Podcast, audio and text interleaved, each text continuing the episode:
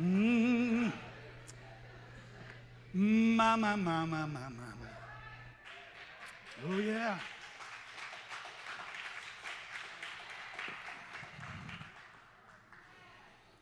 You know, that's called that's called home cooking right there. I don't eat like I did when I was a kid because man, it was fried everything. Once in a while, I want some home cooking. How many know what I'm talking about? Plus, I think it's good for some of you to experience that. You've never been in that. You've been scared of it. And you know, nobody's going to lose their mind in here. If we do, we'll, we'll have an usher that'll help them in the name of Jesus. I don't say that to scare you, but you know, that whole chapter of 1 Corinthians 14 says, let everything be done decently in order. And that's code in most places for we don't do that around here. But if you're going to obey the word, everything is everything Paul just wrote about in 1 Corinthians 14. Let everything be done decently and in order. And I think that there are times, there are times to be silent before the Lord, O all flesh, for the Lord is in his holy temple. And if you know anything about Old Testament history, there were festivals, there were feasts every year where they would actually have the, the tithe for the party. You, you're supposed to take a tithe to buy wine. And there was celebration, and there was dancing, and there was revelry, and there was rejoicing because they were, they were excited about what God was doing in their nation and among their people. And uh, it's not just about nationalism in the sense of where we're from, because God is the God of the whole earth. Somebody say amen. And He so loved the world. Our prayer should be that before. And let me just say this I'm proud to be an American, and I, I say God bless America. But we also ought to say, for God so loved the whole world. Put your hands together and give the Lord praise. Mm. Ooh-wee. I don't know if it was the hat this morning or what, but I, I, I feel good up in this place. It was the hat. Yeah, I just thought I'd take a, take a risk. And when I've been going to New York, I've been buying me some new hats, and I just never worn them. And I said, I'm to wear it today and see what everybody thinks about that. Everybody's been real positive. If you don't like it, don't tell me because I don't, I don't want to know. I, uh, I am a pastor, but I'm also a musician, so there's a little creative element and a little kind of a little edgy, edgy vibe, and I enjoy just expressing who I am that God has made me to be. We're excited this morning to start a new summer series that is really going to be faith building.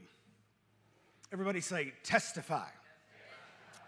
Testify is not just the Wednesday night service where everybody stood and basically said, I just want to thank the Lord for saving me and filling me with the Holy Ghost and sanctifying me and making me a member of the, as my grandfather used to say, a member of the dear old church of God.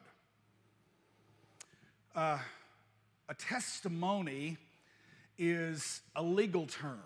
You sit in a witness seat and you bear witness to something that has happened. You are an eyewitness of an occurrence, an observation. You testify, you're giving attestation to something that is real. The disciples who became the apostles were witnesses of the resurrection. And I want to tell you, it doesn't stop there because every person who has been born again and has the living Christ on the inside of you, you are a living witness to the resurrection of Jesus Christ. Because what was once dead, somebody help me, is now alive. Put your hands together, come on. He saved me, healed me to the uttermost, and He placed my feet on solid ground. That's from Psalm 40, when David said, you pulled me up out of the muck and the miry clay, and you've set my feet upon a rock and established my goings, and you've put a new song in my mouth, and many shall see it. Now, wait a minute, how do you see a song? Because a song is not just a melody that's sung. A song is the essence of your life. It's how you live, it's your behavior, your actions, your conversation. He put a new song in my mouth, and many shall see it and fear the Lord. Nothing like a testimony, because guess what? Folk can argue politics, people can argue your theology and your perspective and how you interpret one way or another. But when you just say, I want to tell you what God has done in my life, people will shut their mouths and they will go, Really? You mean God showed up in your life like that? How many of you remember last September when my best friend from first grade got baptized in our baptism tank right over here? I want to tell you, just give you a testimony. His wonderful son, Zachary, struggled for years with some drug problems. And that took him deeper into a lot of trouble. I won't go into it just for the sake of people hearing this online, watching it, streaming, internet, whatever. Welcome today, those of you that are watching. But I just kept encouraging Preston. I'm saying, Preston, there's hope. Just keep doing what you're doing, keep trusting God. And I'm going to tell you, it was the coolest thing because he called me and with tears, I could, tell, I could tell he was crying. He said, I want you to know that Zachary has made a new commitment to Jesus Christ. And I got to watch him get baptized on FaceTime. And he is on fire. And the whole point of that is, is that when God starts working in your life and you can be just a little bit courageous enough to tell somebody else about it, and then you, you just, by grace, you begin to live what God is doing inside of you, I promise you it will shake the relationships and the networks around you, and they will go, something is up and going on in my brother's and my sister's life. The title of the message this morning is from the old King James Version of Psalm 107 says, Let the redeemed of the Lord say so. Everybody look at your neighbor and say, So. Let the redeemed of the Lord say so. Today is number one, testify. When we testify, we're giving our testimony of what God has done in our lives. We're using one verse, a little bitty short chapter over the New Testament. It's the letter of, of Philemon. He was one who had wronged the people of God and there was a rift, and Paul saw him turn and come to Christ. And Paul wrote a letter in recommendation for him to say, Receive this one. And so, as we look to this one chapter book in the New Testament, right before the book of Hebrews, Philemon says this Paul is writing, he says, I'm praying for you. And he has some things before that, and he says, That, read it with me, that the sharing of your faith may become effecting, effective by the acknowledgement of every good thing which is in you in Christ Jesus. Let's get it again, one more time. That the sharing of your faith may become effective by the acknowledgement of every good thing which is in you in Christ Jesus. It means that to share your faith, you don't have to quote 20 scriptures, you don't have to know a theological outline. It means all you need to do is just open your mouth and tell God the good thing, or tell people the good things that God's doing in your life. That's what it's saying right there your faith will become effective when you just take time to acknowledge every good thing which is in you in Christ Jesus. Somebody say amen. I love that. Our text for today, Psalm 107, verses 1 and 2. Give thanks to the Lord, for he is good, his faithful love endures forever. It asks the question Has the Lord redeemed you? If that's you, say yes. So the, the psalmist says, If he has, then speak out. Everybody say, Speak out. Tell others he has redeemed you from your enemy. King James here says, Let the redeemed of the Lord say so. In other words, if you've been redeemed, if you've been blood bought, if you've been transformed, if the gospel has penetrated your life and it's started to do a work on the inside of you that you don't even have any ability to put into words or to explain, but you know that faith is growing in your heart and there's a hunger for things that you didn't used to hunger for, and you've lost the taste for some things that you used to crave, and you know that God is doing something down on the inside of you by the presence of the Holy Ghost. Then he says, Speak out. Tell others he has redeemed you from your enemies. My one thing is this I have a story that no one else can tell, and the people in my life need to hear it. Now, when you read this, this is first person. Don't say Pastor Michael has a story that nobody else can tell. Don't think of me or somebody else that you think of as a spiritual leader, but I want you to hear yourself. I want you to see your face when you say the word I. Let's say it together. Here we go. I have a story that no one else can tell, and the people in my life need to hear it. Now, you about halfway believe that. Come on, like you really mean it. I have a story that no one else can tell, and the people in my life need to hear it. Billy Preston, if you remember him uh, back years ago, said, I have a song that ain't got no melody, and I'm going to sing it to my friends. You've got a story that nobody else can tell, and the people in your life need to hear it. I've got three quick points this morning, and I'm just going to testify.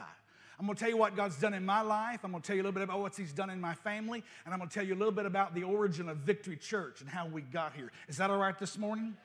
Father, help me today. Help me, oh God, Holy Spirit, by your presence and open the hearts of listeners. I need you.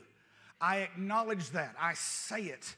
God, I need you more than I've ever needed you before. I thank you today that you give me clarity of thought and brevity of speech, and by the power and the unction of the Holy Spirit, change and convict and challenge and comfort and strengthen and encourage and equip us, oh God, to be what you've called us to be. Do what only you can do, Holy Spirit, in this place. In the name of Jesus, I pray. And everybody said, I have a story that no one else can tell, and the people in my life need to hear it. God has always worked in my life. I grew up in a Christian home, grandparents. My grandfather was an alcoholic. He uh, used to, he played the fiddle and he used to call the square dances. And when granddad radically got saved, my grandmother Ella Blake, Ella Carr Blake, came to Christ first. She got saved in the early Pentecostal outpouring. We're talking about in the, uh, uh, in the teens, 1920. Granny was born in 1898. My grandfather was born in 1892. And when Granny came to Christ, Granddad was drinking, and she began to pray for Jake, for Jake Blake. And granddad had a radical salvation. And unfortunately, he was around some folks that were so hyper legalistic and fundamentalist, he thought he had to lay down the fiddle and he thought that it was a sin to square dance. Now, how many of you know ain't nothing sinful about square dancing? Are you hearing me? Now, sometimes maybe what's going on behind the barn might be sinful, but there ain't nothing wrong with the square dance. Are y'all, are y'all here? Is that too plain? Did I offend somebody by saying that? Don't look at me in that tone of voice. Everybody, y'all know what I, y'all not children, you, you know what's going on in the world. But granddad felt like he had to leave it all. And I think whatever that his feeling was or his conviction, if that was the Lord that did that, that's fine. But how many of you know sometimes people can put extra stuff on you that God doesn't put on you? And sometimes for a season, you need to back up from all of it. I'm going to run ahead and chase the rabbit. When I was in college, I had made a new commitment to seek the Lord and I was hanging with a friend of mine who was really wanting to do the whole college boy scene and just get drunk all the time. And I had a dream, and in the dream, I saw myself reaching from the side of a very steep, muddy bank, and my friend was in the mud. And, and I woke up, and the Spirit of the Lord spoke to me as a freshman in college, and He says, You can't reach him from the mud if you're in it with him. And so I separated temporarily because I just realized that if I kept hanging around that. How many of you know bad company corrupts what? Good character. You have to make decisions. You have to make quality decisions about who you're going to hang with and what you're going to let come into and influence your life and your thinking. Granddad got saved, got filled with the Holy Spirit in the Pentecostal sense, and really just with everything jumped into it, seeking the Lord with, with, with all of his heart, jumped in with both feet. Raised three children my Aunt Lucille, who was the oldest, and then Uncle Buddy, and then my mom, Mary.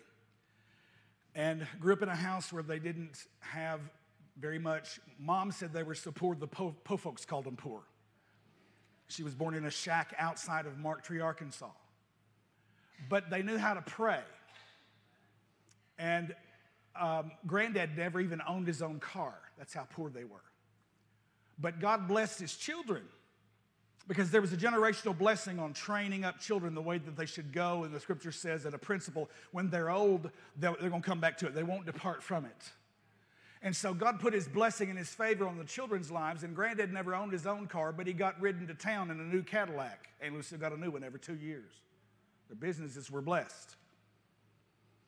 And just growing up around a grandfather that always would pray for me. We would go to Marked Tree every Sunday after church, and Granny would cook a whole skillet, iron skillet full of chicken thighs. Oh, glory. I, I can speak in tongues right now just thinking about them. Granny would slow fry those chicken thighs, and I'm gonna tell you, it'd make you wanna slap somebody. They were so good. And we, Dewey and I, my younger brother, would play out in the backyard and we'd take cars and we would dig holes and we would mound up and we had highways and all kind of stuff. And before we, it was time to leave, they would always, mom would stick her head out the back door off the back porch where granny had her old washing machine that you had to wring out. How many of y'all remember that? I'm talking about way back. And, you know, the, the washing machine would shake and the back porch would shake and you feel like you're doing the twist or something. And they'd wring the clothes out and run them again. And Mama would stick her head out the back door and she would say, Come on in, boys, it's time to pray. And Drew, Dewey and I would look at each other and go, I, I don't want to pray. And she would call us again in about five minutes and she said, Come on, we're not going, we're not, we all holding us up. We're not going to start until you get here. And Dewey, we better go in. So we'd go in and we'd hold hands. And I remember growing up and in that room, the, the presence of the Most High God settled down into that room. I, as a child, saw sick people get healed. I saw prayers get answered, and it marked my life. That's my testimony. And I grew up in a home where they encouraged me to put the Lord first and to seek God. And that there was no junior Holy Ghost, that a child could pray, and sometimes the Lord hear him quicker than an adult who thought they knew everything. And so I was always raised in that spirit of encouragement and around that atmosphere where the manifest presence of God was. And I'm thankful for those prayers. I grew up in church. I started playing for the youth group when I was nine. They gave an exception. You had to be 13 to be in the youth group, but they didn't have anybody that could play the piano, and Mike could. So they invited me to the youth group, and at nine, I was playing. By the end of the year, I was playing for the full service, big church. At 10, and so I grew up around the kind of music you just heard right there. Always in a multiracial environment, much diversity. We had Hispanics and Asians, and we had African Americans, and we worshiped together. And I grew up in a home where my parents told me to love everybody and not hate anybody because of the color of their skin or their different culture or the way they cook things or the way they said things. And so I'm thankful for that because all of that was part of my formative years. And I, I, I, developed enough skill on, in the music that by the time I was 13, I had some traveling preachers that had asked me to travel with them. And so I started and went to Nashville for a trip one time, played for the tent revival over in uh, Good Hendersonville, not Goodlettsville, but Hendersonville, above, up above Nashville. And then by the time I was 14, started traveling with a, um, a prophetic evangelist and went all over the southern U.S. and up the whole East Coast, in and out of churches that maybe as few as 20 and maybe as many as five or 600 people back in the 70s and playing behind and for the ministry time, for the prayer services, anointing people with oil, saw people get sick. I saw a lot of crazy stuff too. And that's the reason I grew up in a church that way overbuilt for the people that were coming. And sometimes, y'all, I, I saw them literally take four offerings in a service because the, budget hadn't been met yet. Now, you know what? You've never seen us do that around here. And I sat there one service one time, and they, it took them an hour and a half to take the offering. Our service is, is whole service is done by then. And I sat there and I made a promise to God. I said, God, if you ever let me plant and, and lead and pastor a people, I promise you I will not do that. And I so swung the pendulum so hard that for a while I failed to come back to a place of balance to teach the people of God that there is blessing in having a generous spirit. That when you trust God and give Him the tithe, the first fruits of your increase, that He will put His favor and blessing on the other 90% and cause it to be multiplied. And so it took me a few years after having experienced it on one side of the pendulum and swinging this way, then to swing back, and not out of manipulation I remember in the 90s when all the TV ministries were falling, and I got on a plane one time and somebody said, What do you do? And I said, I work for the government. Which is the truth. I work for the kingdom of God. They didn't know that. And I didn't want to tell them I was a preacher because at that point, a preacher, I'm talking about when PTL fell and when Jimmy Swaggart did his thing. I mean, it was like, you know, you've got shark lawyers and you've got dishonest used car salesman. We got some used car salesmen in our church, and I want to just tell you that I preface that by saying dishonest, okay? Nothing wrong with selling used cars, just tell the truth and don't treat, mistreat people. And below all that were the bottom dwellers. They were the catfish in the pond, and they were the preachers. How many of y'all remember that day? And, and there was always so much pulling for money, and even now you see some of them come on and they want you to send in, you know, so much money so they can buy a new jet. The jet they have is not exactly, you know, good enough at this point. And so I just, I rejected all of that. And I said, God, I want you to just immerse me in the gospel and show me, Father, how to, to be what you want a people in the 21st century to be. Let me prepare a people for that. Let me raise up a church that's hungry for your presence, that, has, that have generous hearts, that look beyond the color of the skin of the people that are standing or next to them or in the pew. Let us be a people in the South that welcomes folk that are on the margin people that otherwise have been outcast because that's what Jesus did. He, he basically said, This thing is bigger than just the Jewish nation, but all the Gentiles, all the nations, all the ethnos are going to be invited into this thing. Come on, put your hands together and give him praise. I began traveling with an evangelist, and you know, when you do that and you're part of the day-to-day things, it's you have a, a, the ability to see kind of the soft underbelly the, some of the negative things that happen in people's lives and maybe some things that other times people don't want to be known. And I got discouraged and I put my Bible on the shelf and I was angry at God because I idolized, it was my fault. I idolized the person that I was following and wanted to be like. And then when I found that he wasn't perfect, I was offended. And so I took a couple of years in my life and basically just tried to fell out of church, didn't pick up my Bible. I tried to just hang out with all the other guys at school. I tried to learn how to cuss. Now, you, you, can you imagine? Now, I'm just telling the truth. I don't want to offend anybody this morning, but I'm just telling you, I tried to smoke a cigarette and they told it at school yesterday. You ought to have seen it. It was the most hilarious thing. Mike Smith tried to smoke a cigarette last night and he was just hacking and coughing and just stupid. And I, I was just, just, I was, I had rejected one group and I was trying to find my place among another.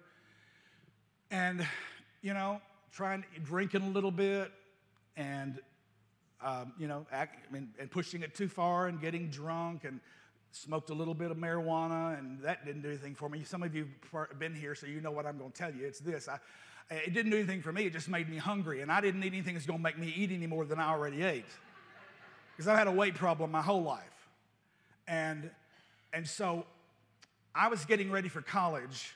It was the senior year, we graduated from West Memphis High School as an honor grad, and spent the summer with my friends on Horseshoe Lake. I mean, skiing all over the place, and would stick a little Miller pony in my vest, you know, and we were doing that whole thing. And I got really under serious conviction by the Holy Spirit. And I would lay in my bed every night and say, God, please don't forget me. Don't leave me. And I would cry. A tear would roll out of my cheek. And I would go, God, I, I, know that this is foolishness. I know that you're real, and I ask you to touch me. And I would cry out to the Lord. And finally, by the end of the summer, the conviction had grown so to a great point that I made a decision a week before I left to go to school at Arkansas State University. And I was at a place of discouragement, and I was going, God, I, I don't know what my relationship with you is like. I, I knew that I was backslidden and I, I, knelt at the corner of my bed at my mom and dad's house at 300 South Center in West Memphis, and I took the old Bible off my shelf and I dusted it off and I just held it up and did what I teach you not to do. I let my Bible fall open wherever it fell open, and it just went like that. And first of all, don't do that, okay? But I just said, God, I don't think if you spoke out loud that I could even hear you. My spirit is so clogged with just junk and attitudes and and regret and grudges and anger and frustration.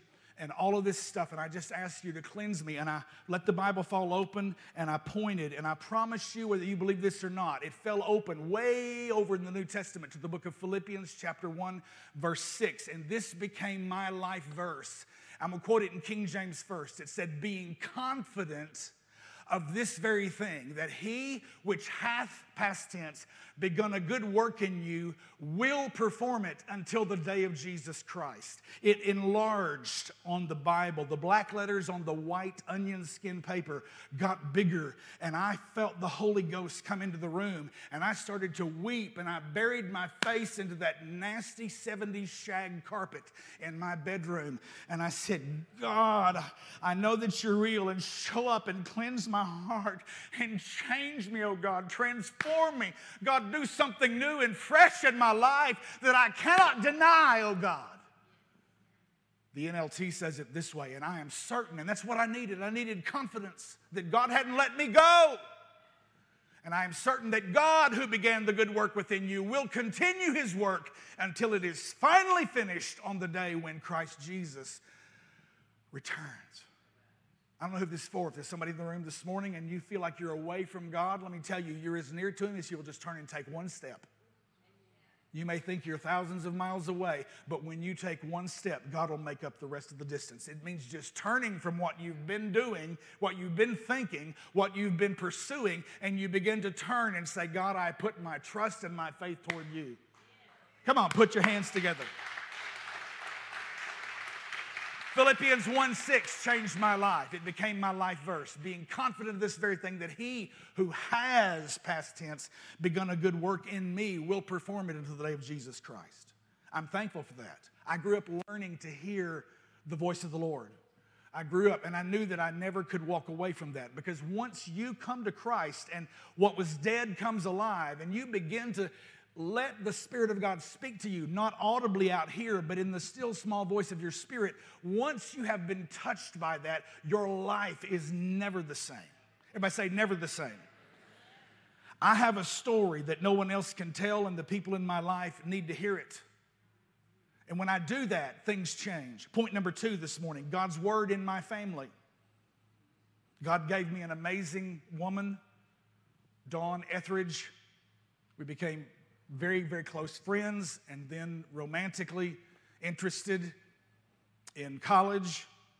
And I went to North Carolina for School of Ministry to, to study, to be mentored under a phenomenal writer, written over 50 books, Dr. Kelley Varner. Was part of their ministry school, went through their whole program. They ended up teaching a couple of basic courses in it, just helping them out. And we heard the word of the Lord about coming and starting a local church. Before I get to that, I'm going to tell I'm going to rush ahead a little bit, kind of fast forward to actually having already been here. When we came, it was me and Dawn, and it was my almost one year old son, Drew, who is 34 now. And we came to start victory, and I'm going to tell you that story in just a moment. But we went for seven years.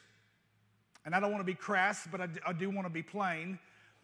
Dawn and I were not doing anything to prevent having another child, but yet nothing was happening. She, we wanted to have another baby, and we both desired a little girl. And a prophet of God, Stacy Wood.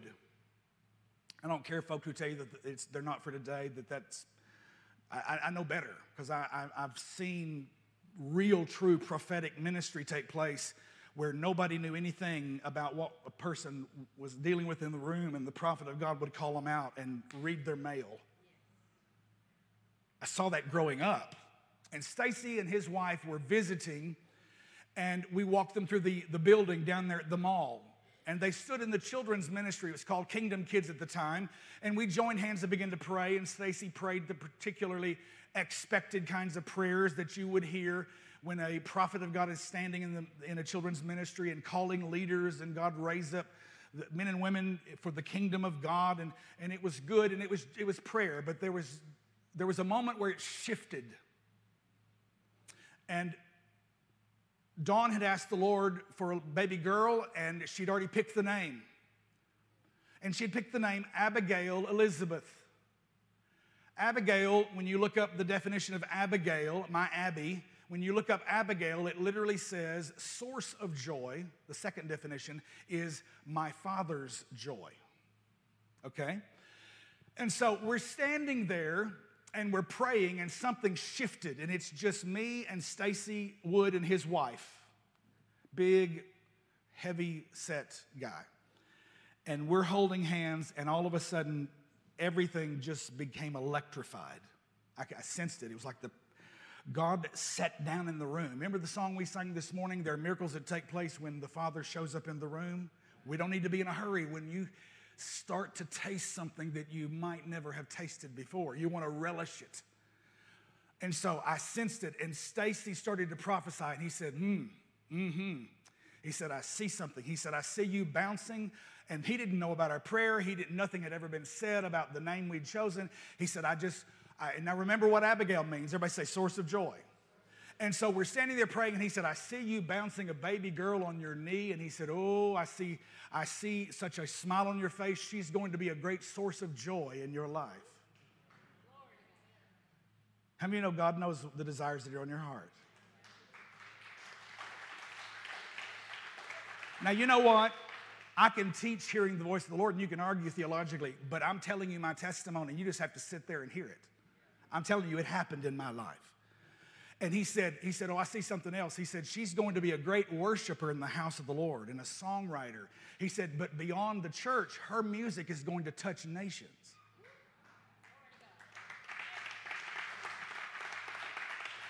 Are, y- are y'all hearing what I said? And, and she grew up and literally just from the cradle, she would coo. And, and I said, This is going to be a singer, Dawn. I'm telling you. This, this, is, this is, and I shouldn't tell this because it sounds pretentious, but I called her my little Whitney Houston when she was a little baby girl growing up. I said, my little Whitney. That's the only artist that when they died I've ever cried. I loved Whitney. Whitney grew up in church, loved the Lord. And then when she got tied into the drugs and the stuff that took her down, it just broke my heart. What a gift. And so Abby started singing in church. By the time she was probably 11, 12, was singing with the praise team. By the time she was 14, it was evident that there was an anointing on her life to lead, to lead worship, and to bring in and usher in the presence of God and bring the people of God into a place uh, that others who sang didn't have that ability. There was something there special, it was a uniqueness. The scripture says in Second Chronicles chapter 20, verse 20, it says, Believe the Lord your God, and you will be able to stand firm. Believe in his prophets, and you will succeed. King James says it this way Believe his prophets, and so shall you prosper. We, as preachers, call that 2020 vision. The prophet is a visionary, and it's Second Chronicles 2020. When you believe in the Lord, when you put your faith and your trust in God, and when you believe the word of the Lord for your life, which comes from the written word and from the spoken word out of the mouth of a prophetic minister of God, then you are going to succeed. You're going to prosper. If you will obey that word, if you will honor that word, if you will put that word first in your life. Come on, somebody, put your hands together. I have hundreds of stories that I could, tell, could tell but this morning, but I wanted to give you this testimony how God gave me a life verse and turned me around, and how God answered my wife's prayer and mine, and a prophet of God spoke a word over her, and she grew up knowing that, and it's always affected her life. Two years after losing Dawn, Abby struggled so hard. She just walked through a period where she was just angry, so angry with God because she had fasted three days and marched around her apartment in Nashville confessing healing, healing, scriptures for her mama to get out of the mental illness that she was struggling with, and then her mama didn't get healed the way we'd all prayed. And I, I can't explain that. I've seen God answer prayers sometimes, and it blows my mind. And why? Why? Why he didn't answer that one, I don't know. And Abby asked me in a season when she was so hurt and so angry and just off of church and didn't want to come near it, just PO'd. And I don't mean praise offering. and she said, Dad, I don't get this whole choose joy thing. Why, why, why are you not angry at God? And I said, honey, because I don't have anything else. It's all I've got. That's all I've got to be able to put my faith and my trust in. And if it had not been for the Lord by my side, where would I be? I might be dead myself, but I'm so thankful that He carried me and He brought me.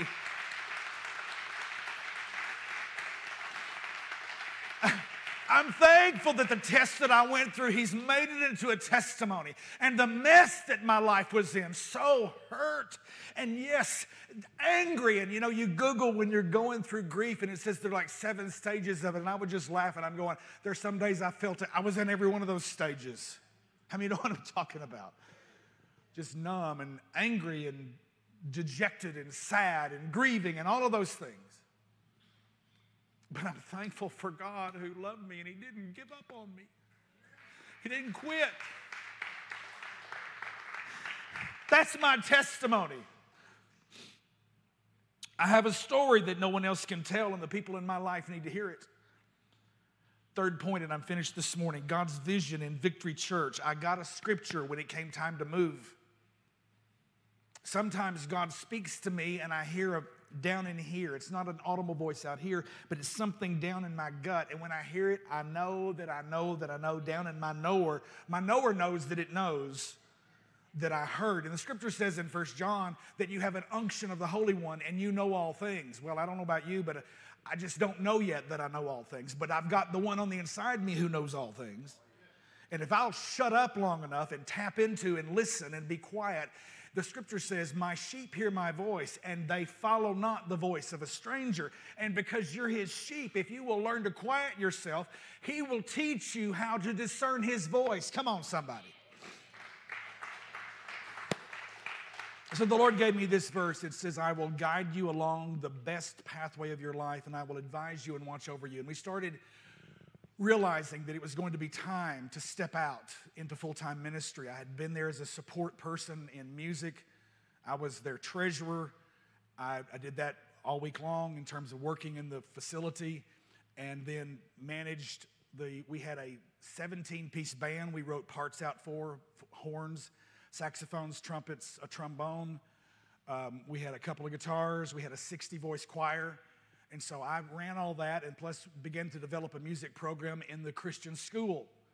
The little kindergartners got recorders and we started to teach them how to read music. And that was something I did two days a week in the school. And God's favor was on, He was blessing it. But I started feeling a sense of drawing to something more, something different, something higher. And uh, Dawn and I put our house on the market in North Carolina. And it, we didn't list it with a real estate agent, it was just a very generic kind of for sale. It didn't even have a phone number. People had to come up to the door and knock on the house and ask for an appointment to see our house. We knew that it was time, and it was a, it was a glutted market in real estate.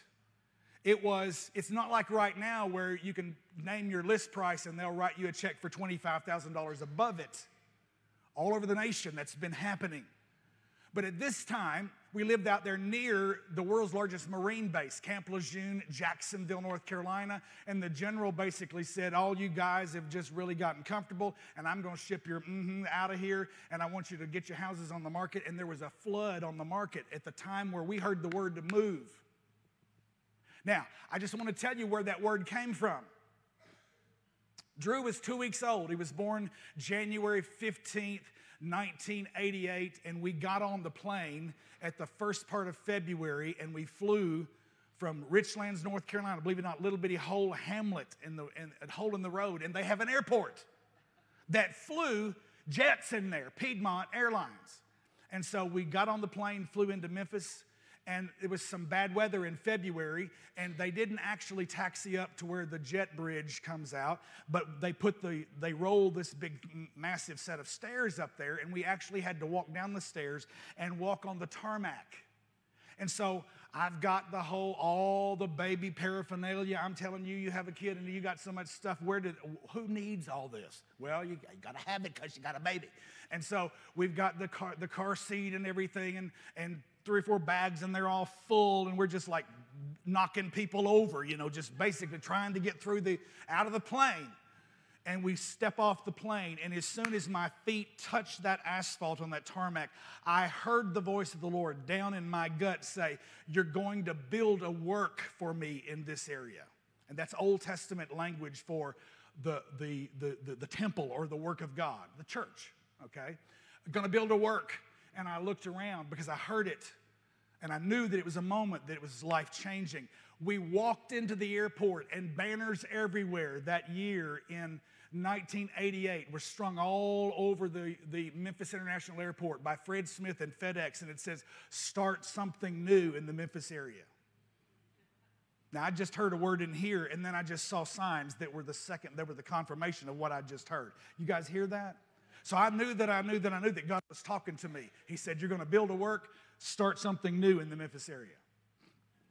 We came in, everybody's excited to see my son, Drew, Michael Andrew had a wonderful time. I didn't tell Dawn on the trip till we got home, till we got back to North Carolina, where we had a nice little FHA, a thousand square foot house, three bedrooms, a little one bath, and it was a little tiny home, but we loved it. We had redone it, we'd painted, we put in new carpet and new appliances, and we just we loved it. Drew had a, an amazing nursery. And so we put our house on the market because the Lord told us to do that. People started coming to see it and they loved it because it had been, we'd had a refresh. A couple basically signed a contract and said, and, and they met our asking price. Nobody in the area was getting the money that they were asking for. And so I had I'd asked Dawn, I said, Michael, are you sure about this? I said, Yes, honey, I, I know this is the will of the Lord. This is what we're supposed to do. And so we came home for a visit and, and I, I, just basically said, I, I, I don't think this is necessarily a good thing to do, but do you remember the judge, Gideon, who asked God to give him a sign? He fleeced the Lord. It was put this fleece on the ground. If, if it's dry all the way around it and the fleece is wet, then this is God. Next morning, make the fleece wet and the ground dry. And God did it twice to show Gideon. I said, I just want you to do that and ask God for something to prove himself. And so I didn't know what it was. And we got home and as soon as we got home, she told me, she said, I want to make sure that if this is God, that we have a contract that is signed and we've got earnest money in our hand, a check, by September 30th. I said, okay. Well, we'd not actually gotten the contract yet from the couple that was going to buy our house. And September 27th, they called and backed out. Are y'all hearing me? And I'm just like, my God, Dawn, why did you do that? because I knew I'd heard from the Lord. And he just said, It's okay, be at peace. September the 30th, they called back three days later and said, We've changed our mind. We want the house. Here's the check for the earnest money. Here's, here's our contract. We'll make our offer official. So Dawn's prayer got answered. What I had said was going to happen happened. And I said, I promise you, I sense the Lord telling us we're going to move by Thanksgiving. That's when we're going to plan. And y'all, they went through this whole process, getting their loan and everything. This was the end of September, so all of October, part of November. Do you know I had to call First Citizens Bank in Richlands, North Carolina on Wednesday afternoon at 6 o'clock and have them hold the door because the next day was Thanksgiving to put my check in to deposit it because we were packing up that weekend and moving, moving home to West Memphis because we were going to build a church. We were going to start Victory Fellowship. When we got here, my brother had been attending or going to, um, what was that thing they did in the 80s? Aerobics. He was doing an aerobics class that was men and women down on Broadway, a little place. And somebody there that went to school with me asked about what, what, what was Michael doing? And, and Dewey said, Well, he's actually come back to town to start a church. And she said, What? He, she said, and he said, Yes, they're going to start a church, but they're here just wanting to rest through December and Christmas. And, and she said, Oh my gosh, we, we've got a home group and we've been praying for two years to God, for God to send us a pastor. And, and she said, We've got to talk to Michael. And, and, and so she called, and I said, You know what? I'd love to meet with you guys, but we just got home. It's been an intense year. Let us have Christmas. Let's finish, and we'll meet after the first of the year. Okay. So a week later, she called back. She said, Look, I, I know you're tired. I know you, you wanted some rest, but we've been praying for two years and asked God to send us a pastor, and we got to know if you're the one. And so they came over Sunday afternoon, and we spent the next five hours just talking and sharing, and them asking questions, and me sharing what was on my heart. And at the end of the evening, the guy who was kind of the leader of the group spoke up and he said, I can't speak for anybody else, but I believe this is God's man, and I'm going with him. The next Sunday, I met in that gymnastics place and preached the Bible on a folding chair to a, room with about 15 people in it. And so we started meeting the very first, that next Sunday. The Sunday was the first, January 1. So we waited till the 8th. Victory Church began January the 8th, 1989. That was our first Sunday. We met in the conference room of the Ramada Inn. Okay? And so we're down there and we're meeting, and some of the folks that were part of that group that had been praying didn't come along because they didn't want a local church where they would be expected to jump in and serve. How many of you know if you want to grow a church that's going to be effective, you're going to have to be willing to, to ante up and give your time and your talent and your treasure. Too many folk like to come and go, well, they don't have this program around here. How many of you know if you've got a program you see that we need, maybe God's putting it on your heart to start it?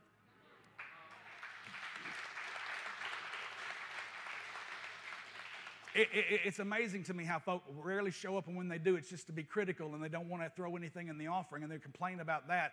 And then, then they go one day, Well, this church just isn't meeting my needs. Well, you ain't ever around here long enough to meet anybody. What are you talking about? Uh, is this all right? I'm almost finished. Okay. And so we, we started meeting and literally ended up down in what we call the shoebox at 620 West Broadway. And the oldest, longest committed members that are in this room are sitting back in the back, back there. Everybody wave your hand. Jack and Tina Murphy, they've been with me 31 of 33 years. And we started preaching a vision of victorious Christian living and what it means to walk in victory and to trust God to transform the Delta. From the very beginning, we were preaching a gospel that was larger than uh, a gospel for white people and you have your church and we have ours. Dr. Martin Luther King said 11 a.m. is still the most segregated hour in America. And I was teaching them that, you know, when we get to heaven, the Church of Christ are not going to have their section and the Baptists their section and the Pentecostals, you know, having the run of the place, swinging from the chandeliers. Black folk are not going to be over there and white folk over there and Asians over there. And shh, don't tell that group because they think they're the only ones here. And I was just telling them, look, you know, we got to learn how, and we got to come up with some solutions. We got to be forward thinkers. We need to speak to the problems in the Delta apathy, and ignorance, and poverty, and, and, and prejudice. Those are the four big evil spirits that influence the minds of the people over the Delta. I'll give it to you one more time apathy, and ignorance, and poverty, and prejudice. And so, everything that I had, I was putting and pressing toward that we would drive into town coming under the overpass under the as the as the uh, i-40 55 has merged and they're going up over missouri. Every time we would drive into town dawn would look at the mall and she would say before we build a church we're going to have church in that mall. And i would laugh and i'm going yeah right like sears is going to go out of business? This was the time i didn't hear but she did. Our church started growing. We're down there which had one bay. We knocked a wall out, had two bays. We're renting the third bay on Sunday morning only to have our children's ministry in. And we've got probably close to 100 people down there. And I get a call from Guaranty Loan. And they said, We heard your church is growing and we have some space that we'd like to show you. And I said, Where is it? He said, It's at the mall. And I, I dropped my jaw. And he said, It's, you know, Sears went out of business. It took my words out of my mouth. How many of you hear me? And so I went home and I had to say, hey, hey, sweetheart, we have an opportunity for a new location. She said, oh, yeah, really? Where is it? I said, well, the guy from Guaranty Loan called me and he has some space. She said, where is it? I said, well, you know, there's some space opened up because something went out of business. She said, where is it? I said, well, it's at the mall. At the what? At the mall. I'm sorry, Michael, did you say it was at the mall? Haven't we driven in under that overpass for years and I've looked at you and told you we were going to have church in that mall before we built a building? I said, Yes, honey, you have, and you're so right. She said, What went out of business? I said, Sears. She said, Mm hmm. Standing in the kitchen. She said, Give me that pulpit. And she pulled it, like she's pulling it over to herself. She said, Now I got something to say. Oh, I just want to tell you, there's so many things that God. I remember the very first time when a lady met me in the parking lot and handed me a $50,000 check. She said, It's time for us to start our building program. I, I could tell you so many stories how God has just blown my mind and shown up in ways. And I want to tell you that God wants to give you that same kind of testimony. But it's not my victory. It's not about you reiterating or parroting what God's done for me. But what is exciting is when you start saying, I prayed and God showed up and answered. It's when you start saying, listen, I got to tell you something. My family was jacked up in a mess, but God's turned it around, and I've got the best marriage I've ever had in my life. And my kids got baptized, and they're serving the Lord, and they're not on drugs anymore. Thank God our finances are straightened out because we learned how to give and how to trust God, and we started paying our bills. I want to tell you, God wants to do something in your life that will astound you. Hallelujah. He spoke through the prophet before Samuel came along and he said, I'm about to do something new in Israel that the ears of those who hear it will tingle. I like to preach that. I like to go, tingle.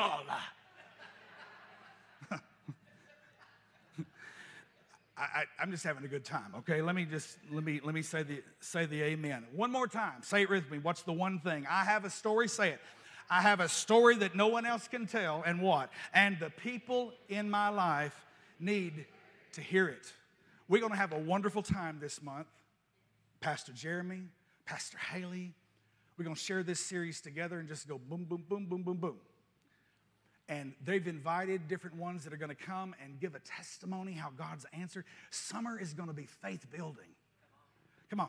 Do you know, you know, listen, the lake is wonderful, skiing is great, but don't you miss all this summer and then go, well, you know, I'm just kind of dry in my spirit. Yeah, but your swim trunks have been wet all year long.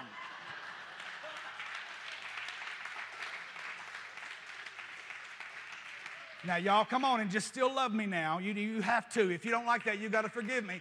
But listen, prioritize the house of the Lord. Go have your time. Take a vacation. I'm going to take my own and won't be here on a Sunday.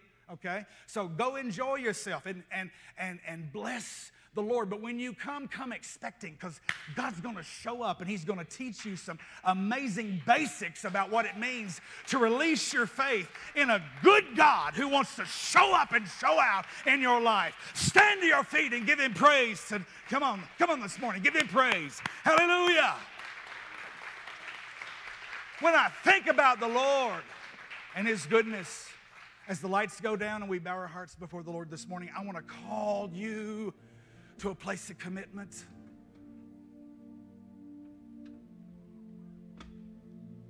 Paul wrote and he said that the sharing of your faith may become effective by the acknowledgement of every good thing which is in you in Christ Jesus. You have a story that nobody else can tell, and the people in your life need to hear it. Well, Pastor, I really can't think of anything that God's done in my life. Well, guess what? You're in a place right now where He can start. Heads are bowed, eyes are closed. Father, we commit ourselves to you to seek your face, to learn how to hear your voice. Lord, to experience the, the breathtaking excitement of releasing our faith and you answering our prayers. Sometimes not the way we ask, but it's always better than and bigger than. God, speak and lead and challenge and bless and prosper your people. Give us each stories, Lord, that we can tell that nobody else can. A song nobody else can sing. How you saved us and you changed us and you raised us up. Lord, as we stand before you today and count our blessings, the many things you've done for us, oh God, we give you praise in this place.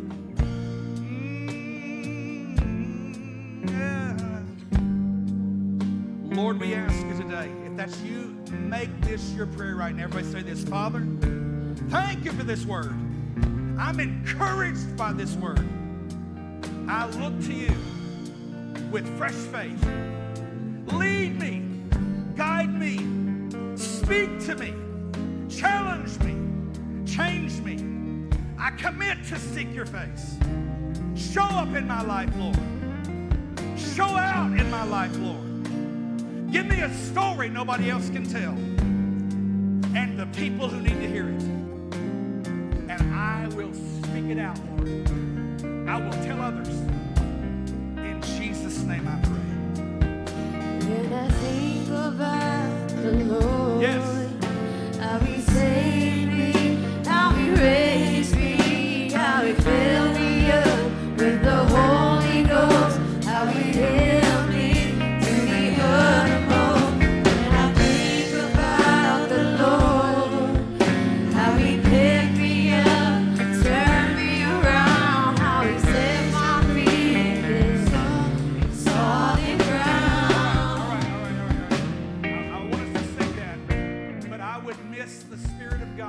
God didn't give you an opportunity to make a turn.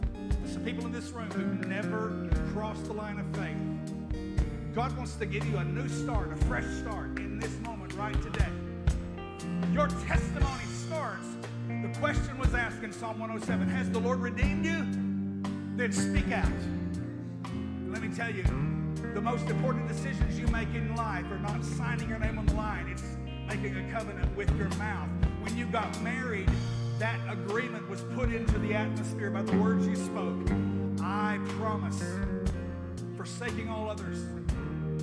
The most important decision you ever made is not signing a card or shaking a preacher's hand, but it's saying with your mouth, God, I believe you. I turn to you. Jesus, save me. I trust you. Heads bowed, eyes closed. If that's you this morning and you'd like me to pray for you right now, slip up your hand. Anybody in the room? Come on. Yes, thank you. I see that one. Anybody else? Yes, another. There's two. Yes. All right, let's pray together. Saints, everybody in the room.